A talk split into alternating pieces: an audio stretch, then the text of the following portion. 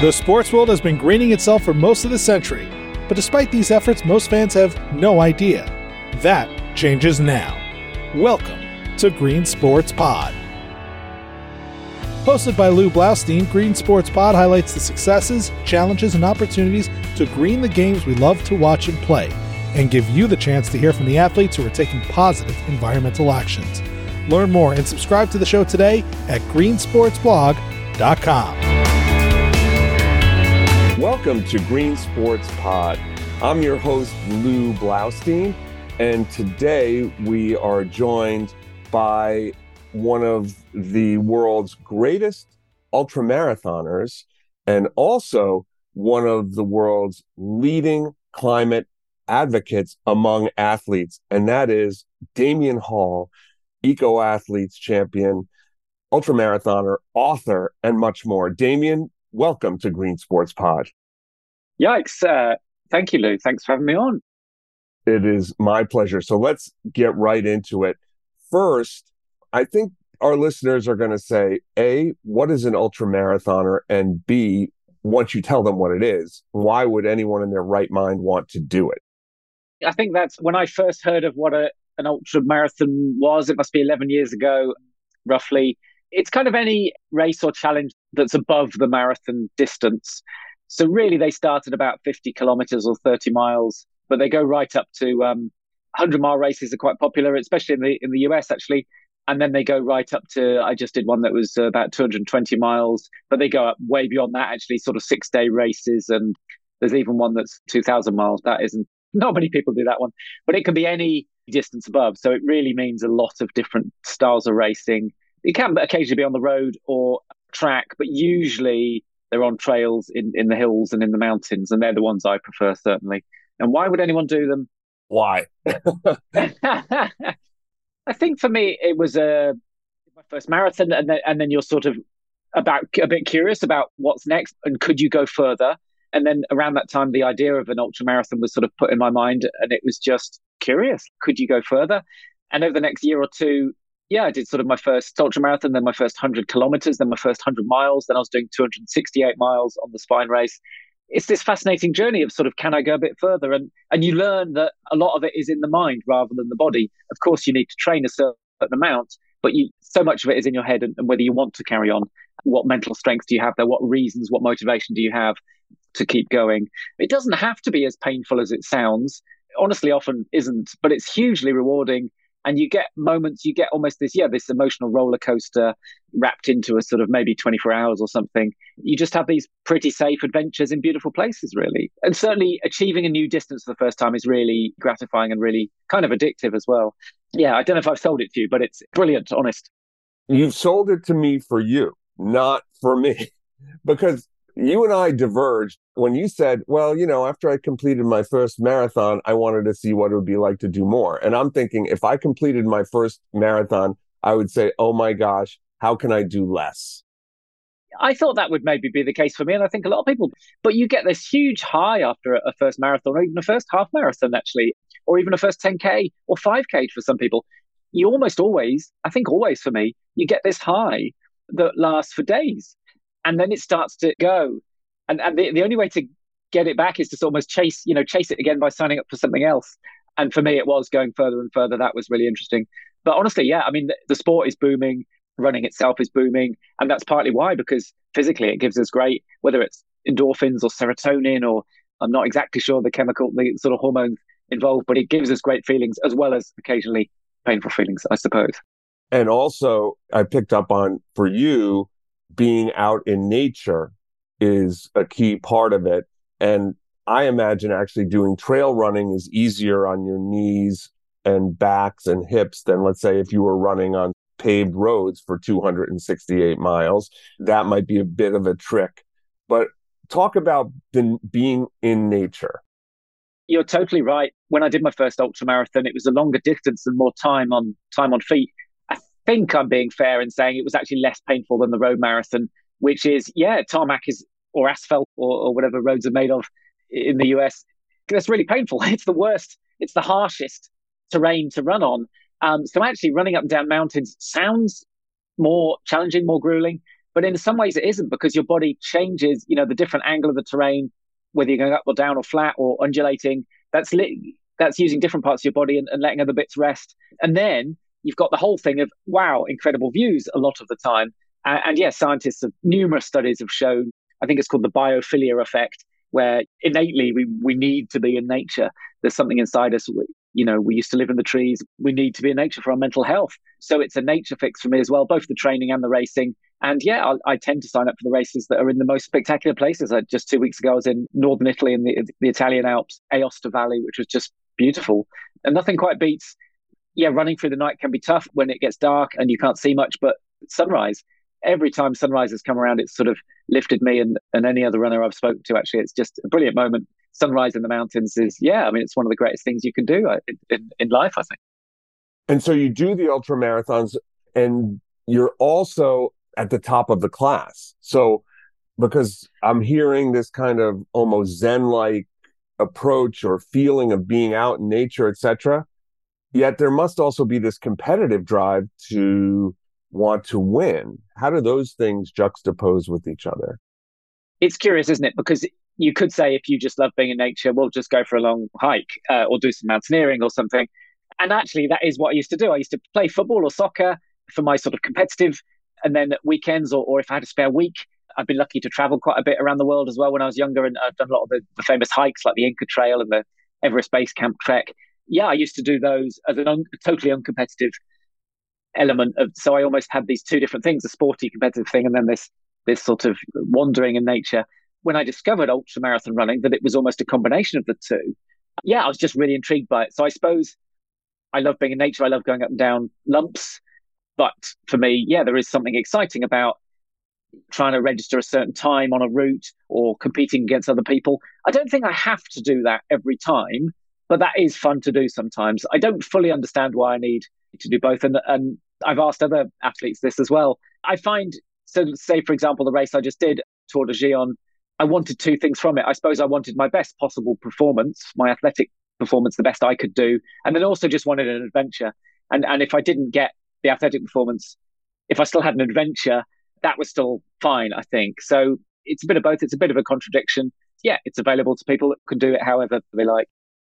Now let's talk about you mentioned earlier the spine race, which is 268 miles going straight north, I believe, from the south center of England through the heart or the spine, I guess, the main British mainland UK.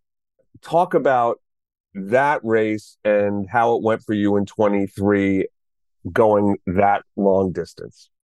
Yeah, I've had quite a long relationship with this race. So it's been going, must be 11 years now, I think. And when I first heard of it, I was just getting into the sport and it was just launching. And I just thought it was absurd because I'd actually hiked. It goes along the Pennine Way, which is our oldest national trail and is actually kind of based on the Appalachian Trail that you have over there. It's much shorter, of course, but England's much smaller than, than the United States.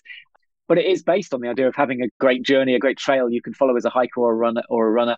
The race launched in 20, 2012, and I followed it avidly on social media and just thought it was nuts. You know that. It, so we do it in winter here, so it's mostly dark, and yeah, I mean we don't get tons of snow necessarily, but it, it can be wet and cold and miserable.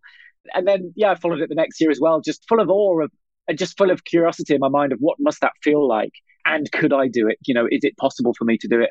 I had no idea. So I was there on the third year. It was only my fifth race actually, and I was on the yeah, I was on the start line, full of naivety, but full of wonder of what's this going to be like. Now I'm almost contradicting myself already because I was talking about the wonderful views in nature, and the, most of this race is in the dark, really, because it's winter. It's probably dark from uh, half three to four in the afternoon through to about half seven the next morning. So it's kind of yeah, two thirds in the dark. You don't really see much. Although I must say, it can be out in the night in, in mountains and hills, and if there are stars or, or mist, it can still be quite special.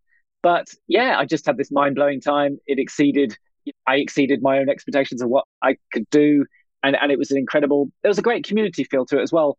It does seem because of the madness of the race, it does seem to draw lots of people to it, both people who are volunteering on the race, but just strangers turn up and cheer you on in the middle of nowhere or, or give you some snacks and you almost feel they've invested in you. They've come out to give you some sweets or a cup of tea. The least you could do is sort of keep going and keep going. So I've ended up doing that one. One year I didn't make it to the end, but I've, I honestly can't remember. Is it four times? Four starts, three finishes.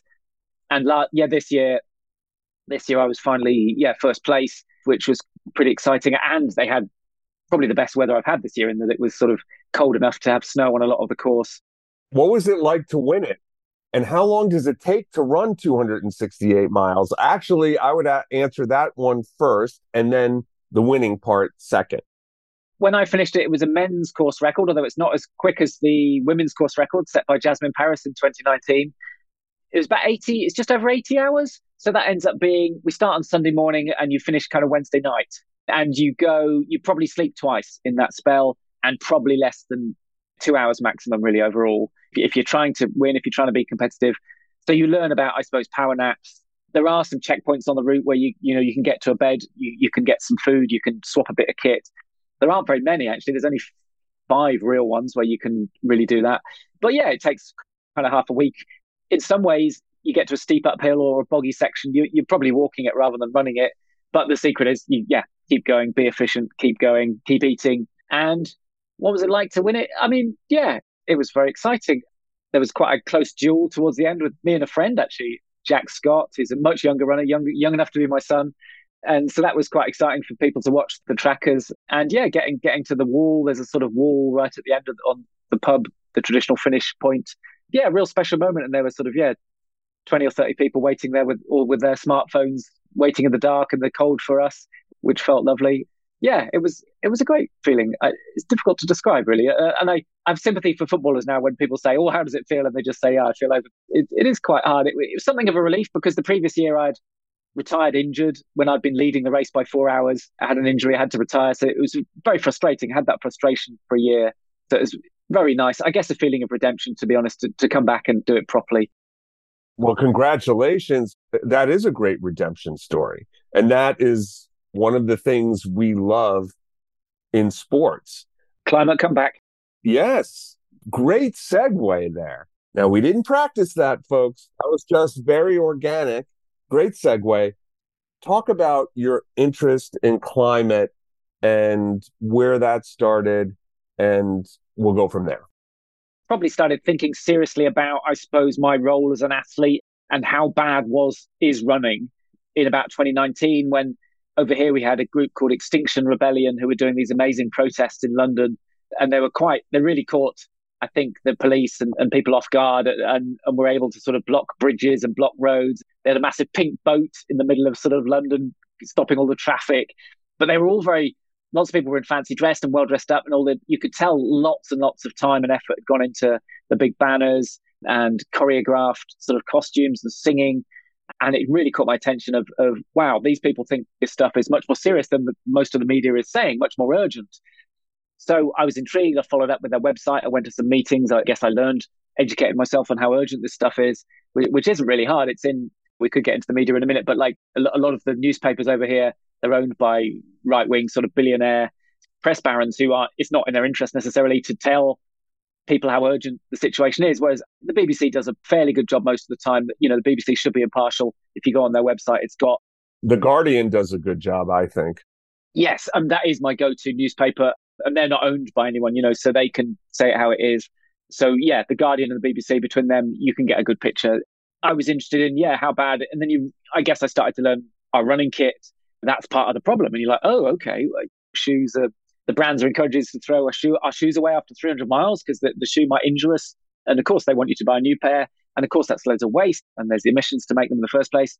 And I suppose the thing I hadn't really considered much, really, it sounds so naive now, but it's a few years ago. But yeah, my travel, you know, as, as an athlete, I was, I was probably flying three times a year to races without really thinking much about it. And I mean, that's what we were all doing. So I guess I was trying to think, oh, I am kind of part of the problem. What can I do? What what are the aspects of running that that are worse or could be better. And I guess I tried to do this fairly publicly on social media of discovering different things and being open and being transparent. It didn't get everything right.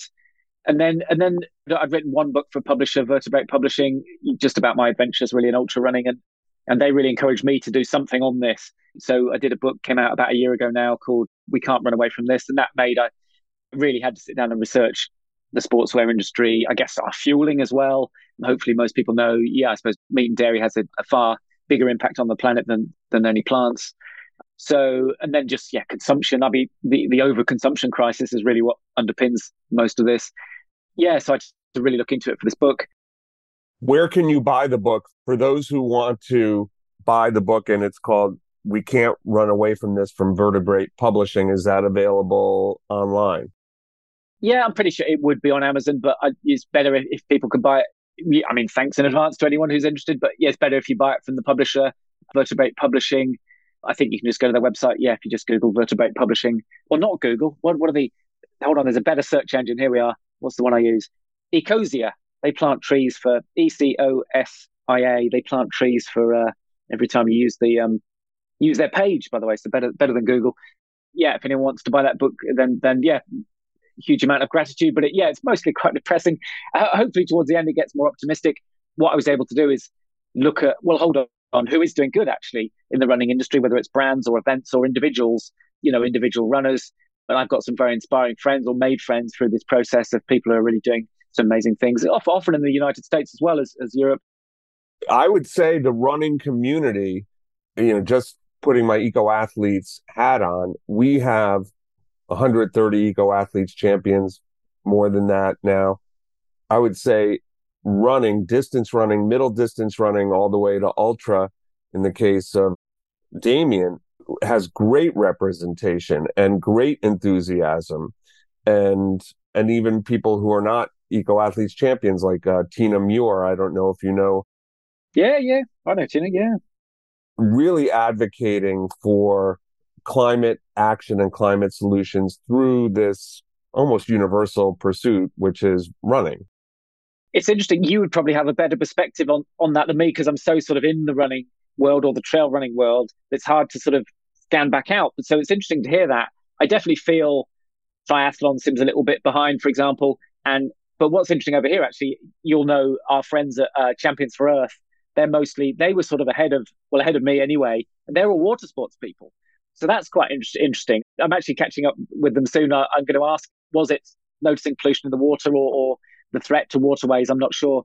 So it's quite interesting. And I think it's trail running seems to be ahead of, say, road running. There's a lot of overlap. I mean, most of us do both. But I think that's because we spend a lot more time in nature and we're more, for, for some reason, well, the reason is, but I think that, that we're more aware of the threat. We're more concerned about these places. Even things like littering, we're more upset. If you see litter, for example, halfway of a mountain, it does stand out more than if you sit on a road in the middle of a city. Probably you don't bat an eyelid, really. So I feel like in Britain and America, certainly, and, and Spain and France as well, I feel like some progress has been made. Some groups are getting together. Some, yeah, some things are happening. And yeah, a year and a half ago, we, me and several friends founded the Green Runners. We now have a thousand people around the world. And what does the Green Runners do and advocate for? Well, that was an element of we're still asking ourselves, you know, exactly what we should do. I think we found a bit of a good role lately. I'll get onto that in a second. I mean, when we launched, we sort of thought we've got four pillars. So anyone can join us. They just have to pledge to improve on one of those four pillars. We don't want to put anyone offside who might, lots of people enjoy eating meat. We don't want to say, oh, you can't join because you eat beef. We don't want to say you can't join because you, you fly for whatever reasons. So we're definitely very inclusive. We want all the people. So it's up to people how you kit up, how you travel, how you eat, and how you speak up. So it's only up to people to make a pledge on to improve on one of those as a minimum. So yeah, so we didn't want to. So anyone's welcome. There's no barriers there. For me, the fourth pillar is the most important one by far: how you speak up. So individual. I mean, this will be something you'll debate endlessly, I'm sure, but individual actions and, and improvements I think are worthwhile but I don't think they're the most important thing. I mean, and personally, we, if you want, I, I turned vegan. I massively reduced flying and travel, blah, blah, blah. But I think it's much more important to speak up, to, to try and nudge for system change, to, to join in protests, you know, to vote certain ways, to join clubs like the Green Runners, hopefully, eco athletes, etc. To me, that's going to have far more potential for significant improvements. I, I think the classic example is so we've had a coal mine well, we've got all these North Sea gas licenses coming up, but we've had a coal mine open up in the Lake District. That is far worse than, I don't know, if someone stays in at home and makes sure they wash all their plastic pots up for recycling, I mean, that's great. But if you obsess over getting your recycling done and someone opens up a coal mine down the road, yeah, I mean, we've sort of, we've concentrated on the mice and, and missed the elephant. So that's the thing to think about. I would say I agree with you to a point. And this is where you all athletes come in. So yes, I, first of all, talking about it to me is numero uno and voting both with your ballots, with your dollars or pounds as to what you buy or don't buy, I think also is hugely important.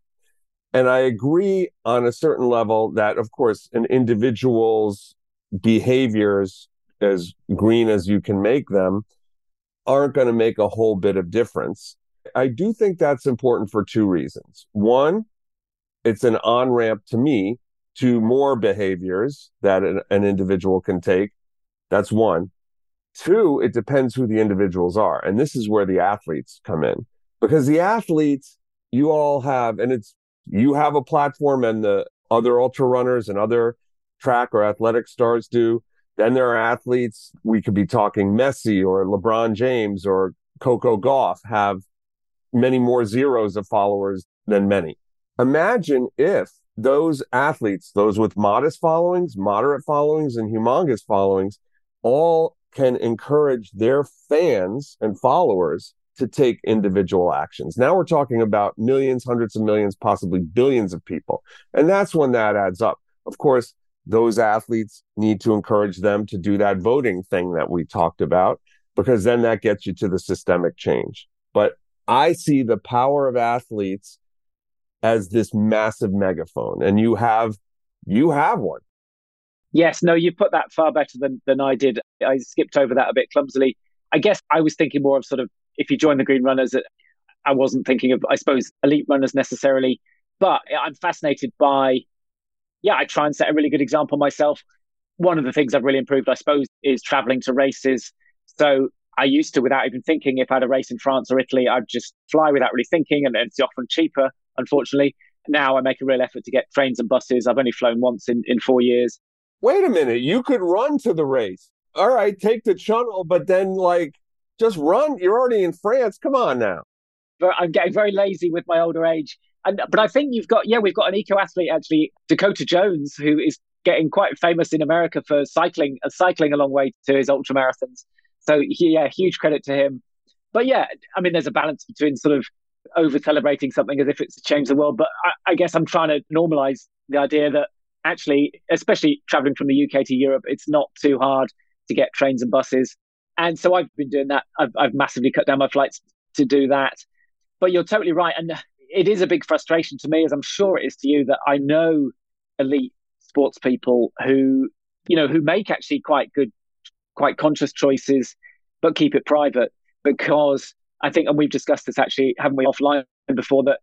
Yeah, probably because they're usually scared to be called a hypocrite or scared to lose following or scared to, because you do get some criticism. I mean, I've got used to that and it's actually very small. It's actually 80, 90% very supportive. But we tried to do something with the Green Runners recently. Well, we were we were calling out our biggest race is called the the Ultra Trail de Mont Blanc, UTMB Mont Blanc, and they've got a high carbon headline sponsor now. Oh my goodness, that's not right. No, no, we were very upset about that. We got a petition going. Yeah, in just a few weeks, we got almost 3,000 people signed it and got lots of media coverage. Got, well, we got the race reaching out to us actually and, and wanting to have conversations with us. And, and yeah, I managed to get, well, not me, but several elite, well known runners signed a petition, which was brilliant, but quite a few didn't as well. And, and they had message some messaged me privately and kind of said, look, I really support it, but I can't support it publicly. Yeah, I'm not being critical of those people, but it is such a shame that we're in an atmosphere, a climate where those people can't well they can't give their honest feelings uh, publicly you know they could have so much influence as well. And i think yeah i mean this is exactly what you probably think about all day of how, how can we get these people speaking out more. But yeah we had some success with that.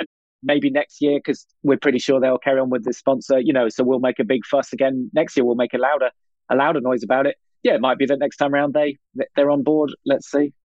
I think it's not an easy one we deal with it with eco athletes and I'm sure, and you're dealing with it with green runners and other athletes groups. I'm sure champions for earth and other ones have the same issue. However, I actually think, and this isn't going to like the person you said who said, I can't do it publicly. You're not going to flip him or her right away. However, I would say, and this is what we say to athletes sometimes who have this hesitation that what you're doing is really hard. What you're afraid of doing is not as hard as what you do. Second, there are people who've stepped out on other issues and who face criticism, no question about it, but they end up in large part with maybe one notable exception, and I won't be coy in a second, being in a better place. Like Billie Jean King stepped out on women's equal pay for women, and then later on, LGBTQ rights. Now, you might say, oh, well, Billie Jean King is Billie Jean King. Well, back in the 70s and the 60s, when she was fighting for this, they were like nowhere. And she ended up becoming an icon. Muhammad Ali, et cetera, et cetera. The one example where it's been a problem is in the US sports world is Colin Kaepernick, the football player, American football player who protested police violence against African Americans and he was blackballed. But even he has achieved an iconic stature in in many eyes. So all I'm saying is like when we have conversations, hey, you're going to take incoming no matter what. The world is with us on this more than it's against. And we say at Eco Athletes, we have your back. So hopefully that will get some people and in your organization and others to just take another step. I think people probably have to ask themselves. I mean, ultimately, we're we're almost at a point where it's like, do you want to be seen as having been on the right side of history? I'm so sure that, well, I'm not sure that every single small action I do is totally the right thing, but I'm totally sure I'm on the right side of history. As I'm sure you are, like it's just so clear. I do really feel for sports people that may have to, for example, I mean, the classic thing is having to fly or at least flying for the international sport. And they, they really are caught in the middle of all of this. It's often not their fault. Plus, the people who criticize them are often the same people who are demanding that they show up on their TV screen or on their phone or on their computer so they can watch them and go, yay, or boo. They are criticizing the people they demand entertain them. I mean, I only get a small amount of criticism, but it's sort of like it's quite funny, really. I've been well, not criticized, but asked, well, are you denying by not by doing less races abroad and in America and stuff? Are you not denying us some pleasure from us following you? But you're not going to do this race anymore. And then other people will be, yeah. And then I did take one flight, one flight in four years. I took it this year, and of course that gets ha- ham stuff back in my face whenever whenever there's an option. Even though I've massively improved from kind of where I was, I don't mind too much. Yeah, I feel I feel sure of what I'm doing. And like I say, I might not make every minor decision perfectly, but I feel sure of, of being on the right side of history. And that may, yeah, means I sleep. I sleep all right at night. I only really sleep if I not feel I'm not doing enough. Could we be doing more to stop this or that? Unless you're sleeping one hour on a 268 mile race, then you're not sleeping that great. Or you may have a really good hour and that's it. Look, I, I believe in, we have to embrace, and this is something that Dr. Maddie Orr told me she's one of the leading lights in the academic side of the sustainable sports world. We have to embrace being imperfect advocates. No one's perfect in this. And we have the right to advocate for better options and choices that will get us where we need to go. That systemic change you talked about. Yeah, totally. And we, we use that phrase in the Green Runners as well. We sort of say imperfect activism. It's progress, not perfection because no one can be perfect. Everyone will have some form of footprint, pun pun not intended. So if we all stay quiet because we have a footprint, nothing will happen, and that's terrible. That's a frightening idea that so many people are staying quiet because they might get in a car sometimes, they might occasionally fly. Oh, I better not. I better not get on that side of the debate, and that is a shame. And that looks like apathy, and apathy can look like not necessarily denial, but but yeah, apathy is denial. I believe it is. I believe it's like looking the other way allows the forces that you are looking away from to take power or to get their way. And so apathy is a very dangerous thing. Yes, I've forgotten who the quote comes from, but there's a great quote about sort of, you know, the biggest danger is is the belief that someone else will sort everything out. And I think we've got to that stage where we can see, yeah, the, the people that we've entrusted, I guess I'm talking governments here and, and corporations, the people we've entrusted to make the moves to, to sort this out just aren't doing it. And, th- and that's just so clear now. And that's hugely frustrating. That is my number one mission, to be honest, as a parent. I've got two young children. I really believe that their generation and the generation afterwards are going to look back and say, what about we, our, our generation now? We knew, we know what's going on. We know what needs to be done to fix it, and it's not happening. And and they're going to be. What are they going to think of us? They're going to retrospectively really hate us, I think, and be pretty angry, and understandably. So it's more. Can I turn around to my kids and say, "Well, I really tried. I tried to do everything I could," and and yeah, that that's what motivates me in this. And that can be a great example to them to get them to say, "Look, things are bad, but we can make a difference to make them either less bad or better." Because I actually think the flip of that is that of what you're saying is that let's say the Gen Zs who are just in university now and coming into their into early adulthood, Gen Alpha, I guess is what follows them where your kids are. Like those generations, thanks to us, have this huge problem on their hands. They also have this huge opportunity. I mean, they are the generation that it's a challenge, no question about it. But you run 268 miles. There are ways that these young people have the chance to really make a positive difference. And how cool would that be? And I think it is.